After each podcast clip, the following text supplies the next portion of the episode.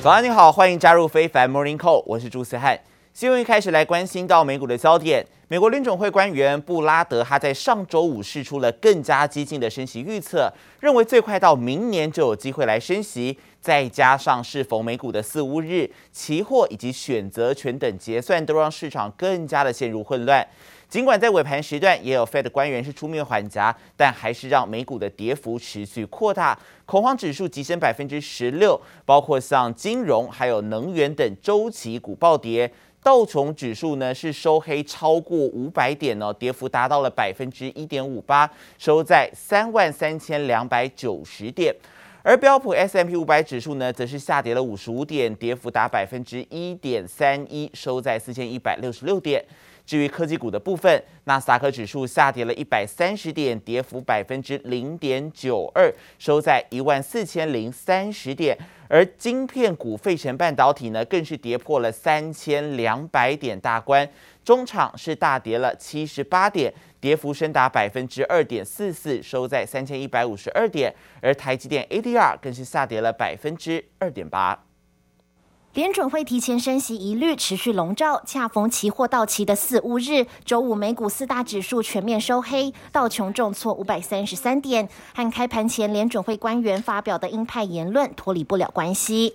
I, I put us starting in late 2022, but uh, you do have to have the idea that these are related to what the forecast is. 道琼工业指数这周跌幅达百分之三点五，创去年十月以来最糟。但分析师认为，这只是投资人被鹰派讯号吓坏，不需太过担忧。I think that's an overreaction, or maybe not even the current appropriate one, given that we're still expecting very strong growth from the reflation trade uh, for the rest of the year and, and, the expectation of corporate earnings. So I wouldn't put too much into today's uh, trading activity on the downside uh, as it relates to the interest rates, because that's just a story that's been out there but has now become manifest.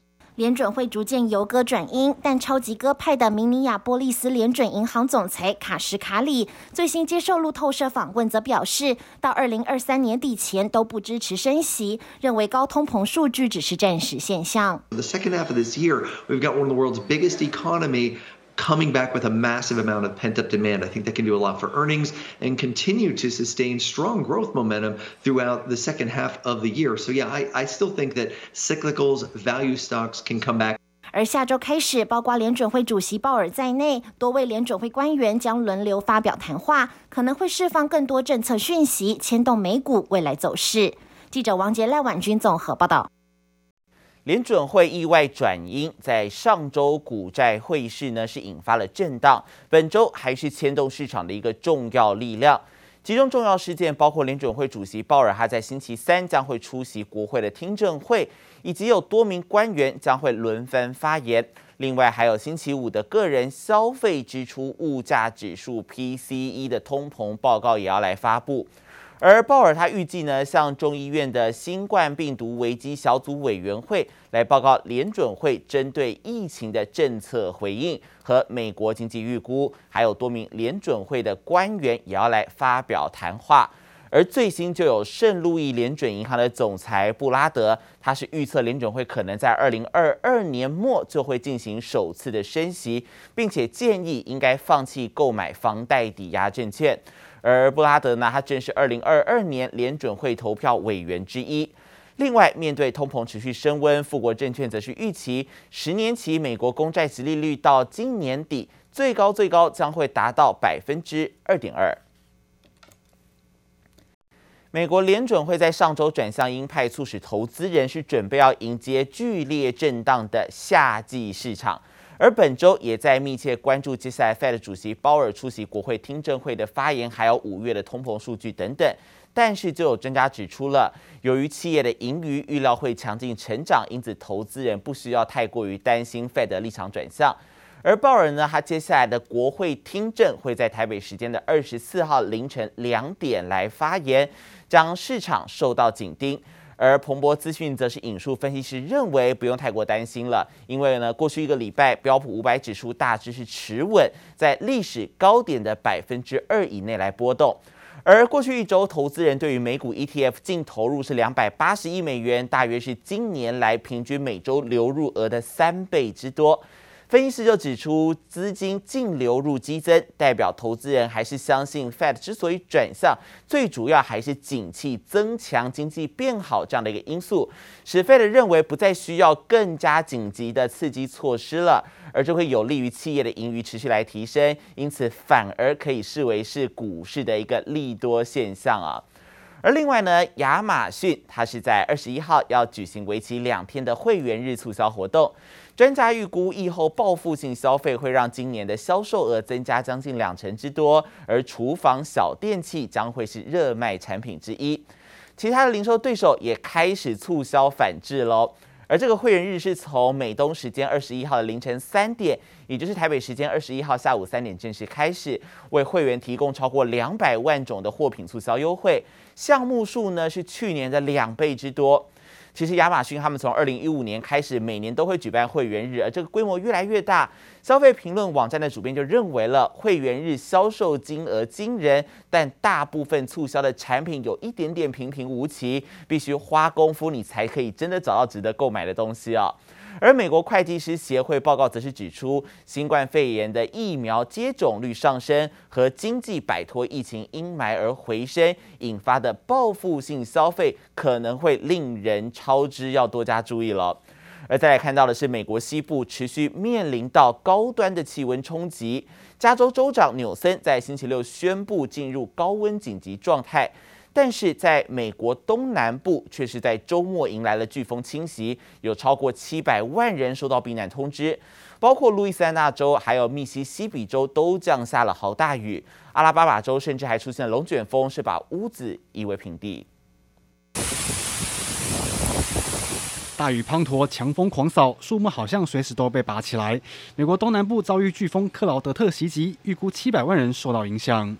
I'm 76 years old and lived a long time. I've never seen anything like this one. That was pretty bad. 克劳德特还疑似引发龙卷风，横扫阿拉巴马州南部与佛罗里达州相邻的县，草坪上的积分板残破不堪。透过空拍看到有屋顶被吹掀，还有住家根本被夷为平地，宛如战场。预估至少五十栋房子受损。Fire was in my truck and I was standing beside my truck. So the water came up to here? Yes, ma'am. You lost everything inside? Oh, yeah. Pretty much bed, clothes, you name it. But you're just grateful to be alive. I'm grateful to be alive. 包括路易斯安那州、密西西比州以及乔治亚州也都下起大雨。尽管克劳德特进到内陆后威力减弱，但持续往北卡罗来纳州前进，预估将带来影响。美国东南部好雨不断，西部二十年来最严重的干旱警报还没解除。The drought has changed our farm to what it used to be. You know, it used to be we could see tomatoes, uh, watermelons. Cotton, different crops being grown out here. And as these droughts have come, especially this year, uh, there's not very much being grown out there just because there's no water. There's literally no water. 农民苦不堪言，过去的农田放眼望去，现在都干枯一片。美国西岸包括加州、内华达州都出现极端高温，造成严重旱象。加州北部的第二大人工湖奥路维尔水坝水位已经不到百分之三十五，当地启动分区供水。旱象未解，也让美国农作物供应吃紧，可能带动价格持续上涨。经济部黄明渊综合报道。国际焦点还有美俄才刚刚结束了表面上友好的峰会，但由于俄罗斯知名的反对派领袖纳瓦尼是险遭毒害丧命，让白宫的国安顾问苏利文最新呢还是强硬的表示哦，美国打算对此再度来制裁俄罗斯。I'm going to make clear to President Putin that there are areas where we can cooperate if he chooses. And if he chooses not to cooperate and acts in a way that he has in the past relative to cybersecurity and some other activities, then we will respond. We will respond in kind. 异议分子纳瓦尼遭到毒害幸存之后呢，今年一月返回到俄国，随即被捕。而美国总统拜登先前就表示了，如果纳瓦尼在狱中身亡，将会重创美俄关系。而苏利文最新也强调，美国绝对不会手下留情。但对于美国有意再度来颁布制裁措施，俄国方面予以驳斥，并且警告美国，俄罗斯将会回击。同一时间，还有《华尔街日报》引述白宫官员消息报道，美军正在大幅削减部署在中东的军队以及先进武器系统，要把重点未来会摆在中国还有俄罗斯的威胁。国际疫情焦点：印度的 Delta 变种病毒正在逐渐成为全球主流的病毒株。世界卫生组织最新就警告，传染力强、致死率高的 Delta 变种病毒已经在全球超过八十个国家出现，而目前在英国更有百分之九十九的病例都来自 Delta 变种病毒。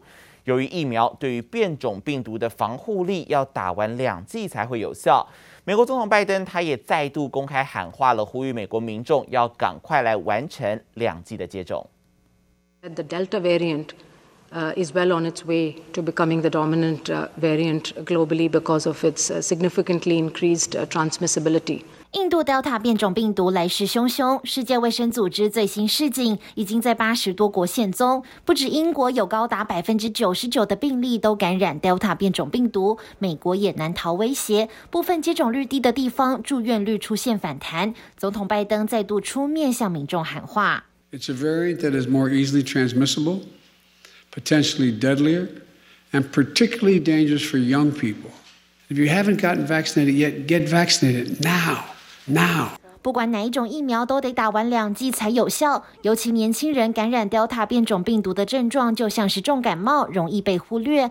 俄罗斯首都莫斯科单日新增病例数在短短两周内暴增三倍，就连半数人口都打完一剂疫苗的德国也担忧沦陷。Sie wird spätestens im, im Herbst natürlich die Überhand nehmen, spätestens im Herbst. 就怕变种病毒入侵，疫情复燃。德国、法国最新呼吁欧盟重新协调开放边界政策。还要留意的是，在秘鲁发现的 Lambda 变种病毒已经从拉丁美洲蔓延到二十九个国家，传播力、抗药性可能更强。病毒一变再变，全球密切关注，严阵以待。记者王杰、赖婉君综合报道。对抗疫情，英国在十八号呢，也将 COVID-19 疫苗的接种对象扩大到全国十八岁以上的民众。